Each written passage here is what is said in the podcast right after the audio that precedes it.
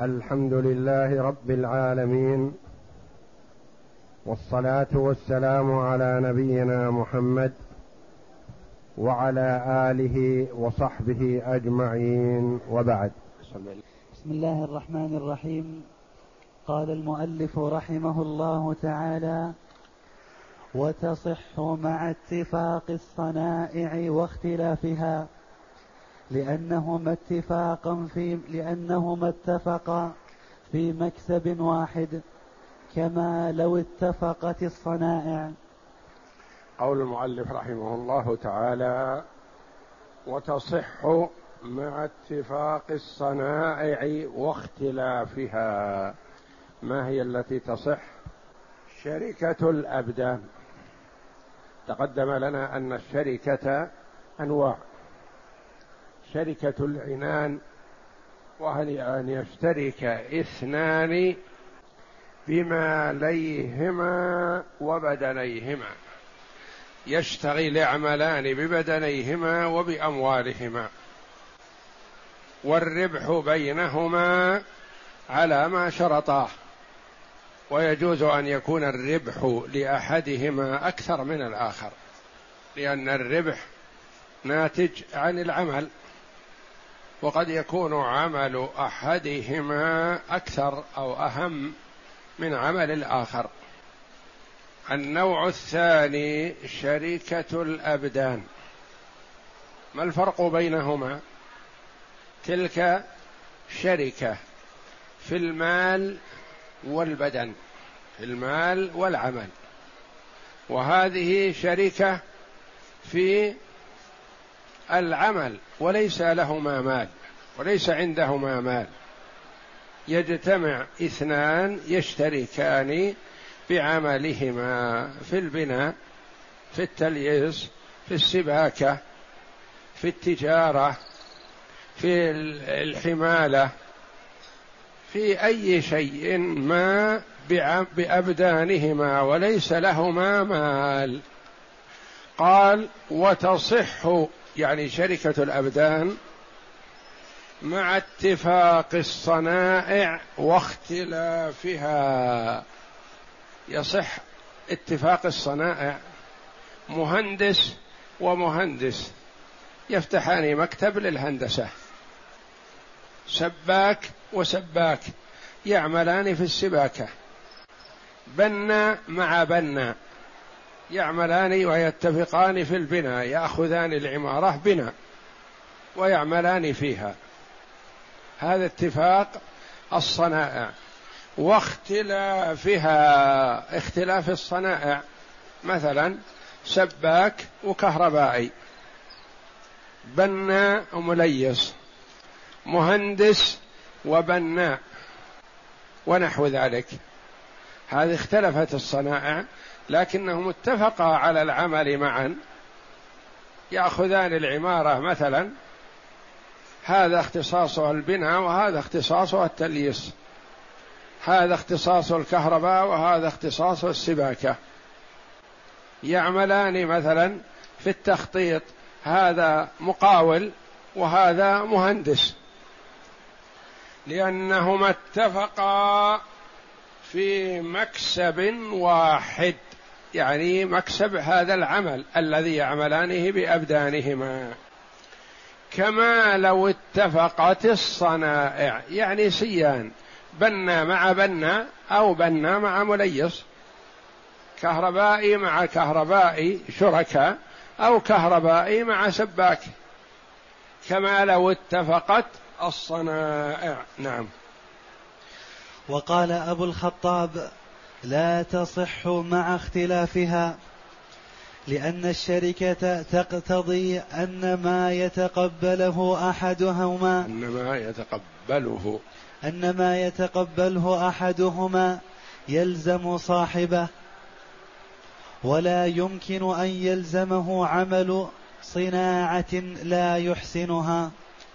وقال أبو الخطاب من أئمة الحنابلة رحمه الله لا تصح مع اختلافهما.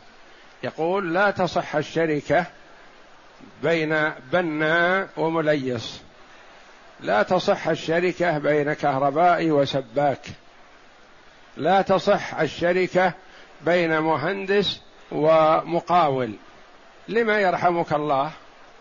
قال لأن الشركة تقتضي أن ما يتقبله أحدهما يلزم صاحبه.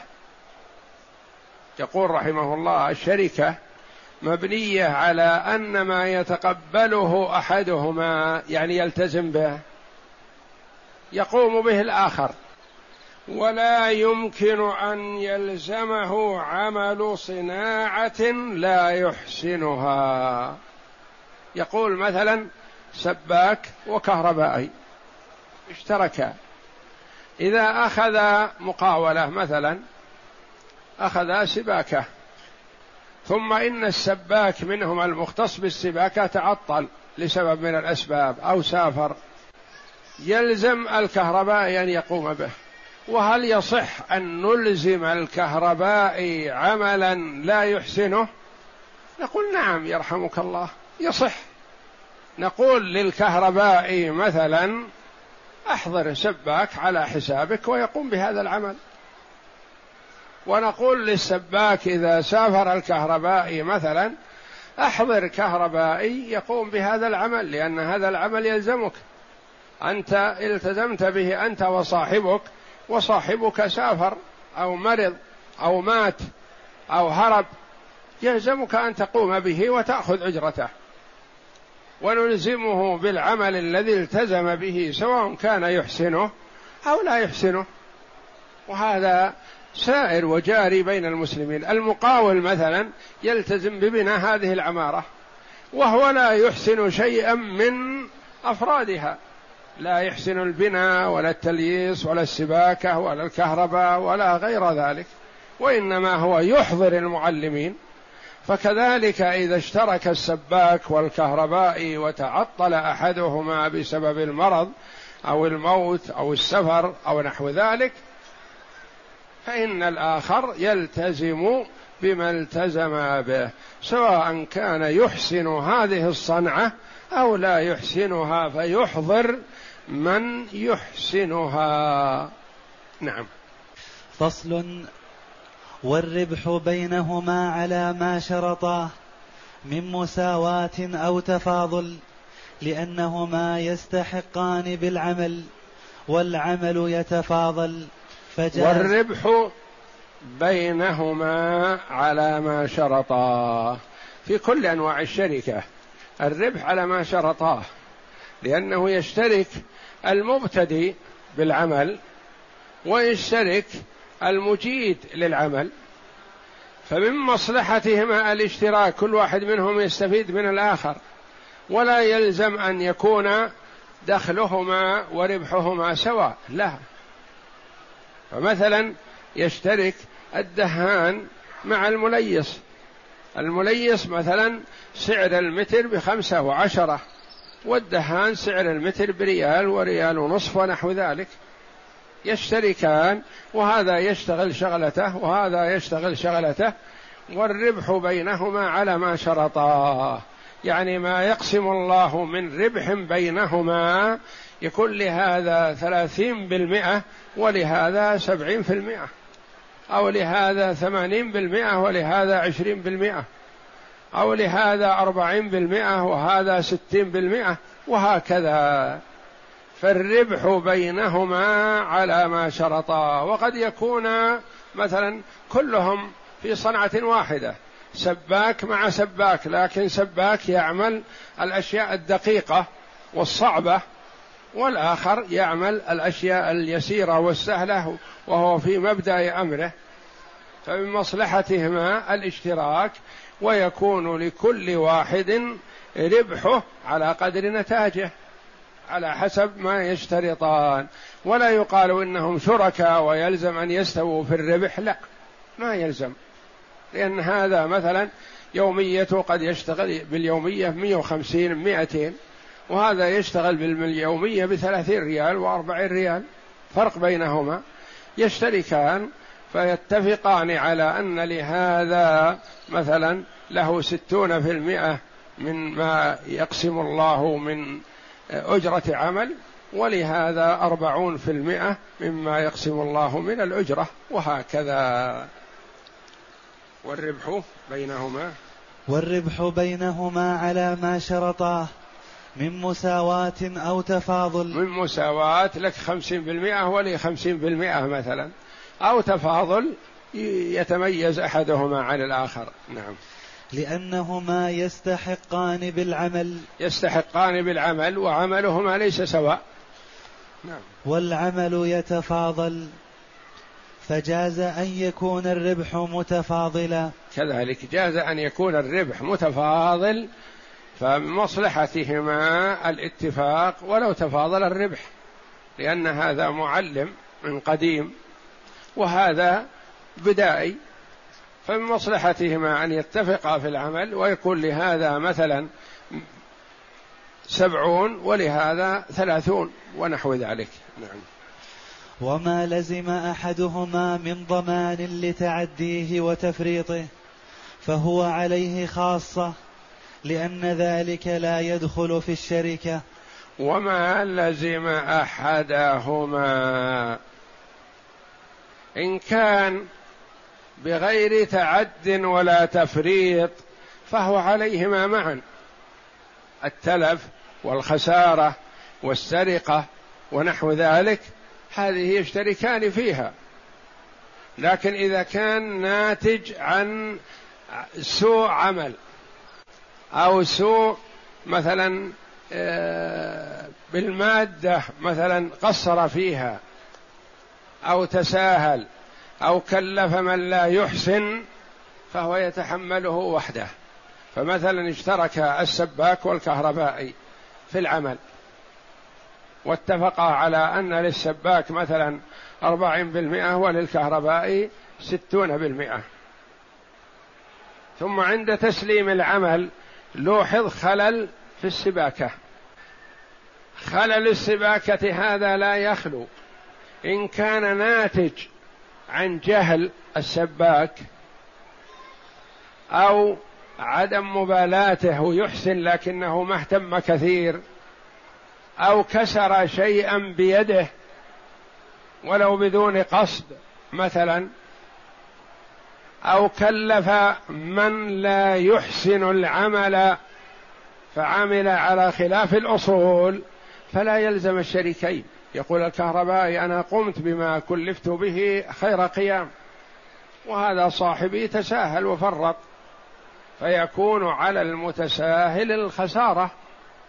ما ينتج عن عمله نتيجة تساهل أو تفريط أو عدم مبالاة يلزم المفرط.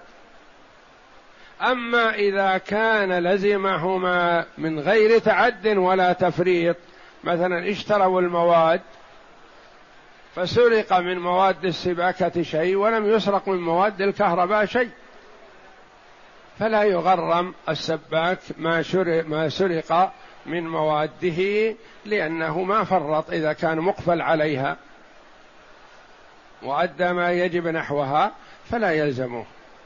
فالخلل لا يخلو. إن كان ناتج عن تعد من أحدهما أو تفريط منه فإن ذلك عليه ولا يلزم شريكه. وإن كان لزم من غير تعد منه ولا تفريط فإنه يكون عليهما معا. ولكل واحد منهما طلب الأجرة. ولكل واحد منهما طلب الأجرة. يعني من حق السباك أن يطلب أجرته وأجرة شريكه الكهربائي. ومن حق الكهربائي أن يطلب أجرته وأجرة شريكه السباك. لأنهم اتفقوا على أن يقوموا بهذا العمل فتفرغ أحدهما للمطالبة فيجب أن تسلم له الأجرة للاثنين معا ما دام أن صاحب العمل عرف أنهما شركاء. وللمستأجر دفعها إلى أيهما شاء. وللمستأجر دفعها إلى أيهما شاء. أتيا أتياه الاثنان يطالبانه كل واحد جاءه في وقت. واحد جاءه بعد الظهر والآخر جاءه بعد العصر. فرغب أن يعطيها الأجرة لمن جاء بعد العصر فلا بأس عليه. ولا يطالبه الأول بشيء يقول أنا جئتك قبل أخي ما أعطيتني؟ الأجرة فألزمك بأن تسلمني نصيبي؟ لا. ما دام علم أنهما شركاء فيسلمها لأحد الشريكين شاء. نعم. وإن تلفت في يد أحدهما بغير تفريط فلا ضمان عليه لأنه وكيل. وإن تلفت يعني الأجرة أحدهما جاء لصاحب العمل وطالبه بالأجرة فأعطاه الأجرة أجرة الاثنين معا ثم إنها تلفت بيد أحدهما فلا يخلو. إن كان هذا التلف بتفريط أو تعدي فإنه يلزمه وحده. وإن كان هذا التلف بدون تعد ولا تفريط منه فالأجرة تذهب على الاثنين معا. إيضاح ذلك. استلم الأجرة ووضعها في جيبه مثلا ودخل في زحام شديد. فلما خرج من الزحام ما وجد معه شيء. هذا مفرط لأن الدراهم ما يدخل بها في الجيب في أماكن الزحام. فتلزمه لأنه تساهل في وضعها في جيبه ودخول الزحام. استلم الأجرة مثلا خمسين ألف ودخل بيته ووضعها في رف في المجلس أو في الصالة أو في مدخل البيت مثلا. فلما أراد الخروج ليأخذ الدراهم ليعطي صاحبه نصيبه ما وجدها ذهبت عليهما. هل تذهب على الاثنين؟ لا. تذهب يغرمها الذي أخذها ووضعها في المجلس أو في الصالة لأن الدراهم خمسين ألف ما توضع في الرف هكذا. فهذا مفرط. ما تعدى ولكن مفرط. فتلزمه. أخذ الأجرة مثلا خمسين ألف ووضعها في الصندوق وأقفل عليها الصندوق صندوق الحديد. وصندوق الحديد داخل الغرفة فعدا عليها متعد ليلا ودخل وكسر باب الغرفة وأخذ الصندوق بكامله أو كسر الصندوق وأخذ ما به. ثم جاء شريكه بعد يوم أو يومين يريد نصيبه فأخبره بالواقع. فهل يغرمه نصيبه في هذه الحال؟ لا ما يغرمه لأنه ما تعدى ولا فرط. حفظها فيما يحفظ به مثلها. وضعها في حرز مثلها فسرقت. هي والحرز. فلا لوم عليه. وذلك أن التعدي والتفريط يختلف باختلاف الأماكن. واختلاف المواضع. واختلاف أحوال الناس والأمان عندهم. وهكذا. فإذا كان وضعها في غير ما توضع فيه فقد تعدى وفرط. وإذا كان لم يضعها في وضعها فيما يناسب لمثلها فلا لوم عليه. استلم الأجرة مثلا شاة قال صاحب العمل ما عندي دراهم. وإنما أعطيك هذه الشاة عن خمسمائة ريال. فاستلمها. فأخذها أحد الشريكين ووضعها في حظيرة داخل الحوش. فلما جاء في الصباح ما وجدها. وجدها سرقت. فهل يضمن؟ لا ما يضمن. لأن الحظيرة هي حرز الغنم. هي حرز الغنم. الغنم ما توضع في الصناديق. ولا توضع في الغرف الداخلية وتقفل عليها وإنما توضع في الحظائر. فإذا وضع الشيء في حرز مثله وتلف فلا لوم عليه. وإن وضعه في غير حرز مثله فتلف فيعتبر مفرط فعليه الضمان. وهذا معنى قوله رحمه الله وإن تلفت يعني الأجرة. بعد استلامها في يد أحدهما بغير تفريط. فلا ضمان عليه لأنه وكيل عن صاحبه. استلم ماله لنفسه ومال صاحبه وهو وكيل عنه. والوكيل إذا لم يتعدى ولم يفرط فلا ضمان عليه. نعم. فصل وإن عمل أحدهما دون وإن عمل. وإن عمل أحدهما دون صاحبه فالكسب بينهما. لحديث ابن مسعود حين جاء سعد بأسيرين وأخفق الآخران. وإن عمل أحدهما دون صاحبه فالكسب بينهما. لو أنهم الاثنين اتفقوا على الشراكة وكلاهما بنى أحدهما يبني الخميس والجمعة وأيام الأسبوع كلها والآخر ما يأتي إلا بعض الأيام. فحصلت الأجرة فهل يأخذ الذي يداوم على العمل زيادة؟ لا. ما يستحق زيادة عما اتفق عليه.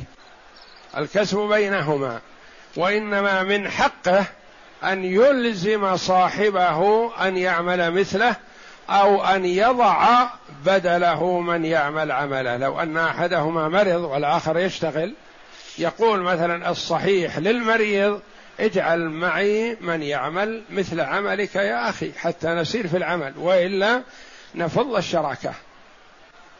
وإن عمل وإن عمل أحدهما دون صاحبه فالكسب بينهما لحديث ابن مسعود حين جاء سعد بأسيرين وأخفق الآخران.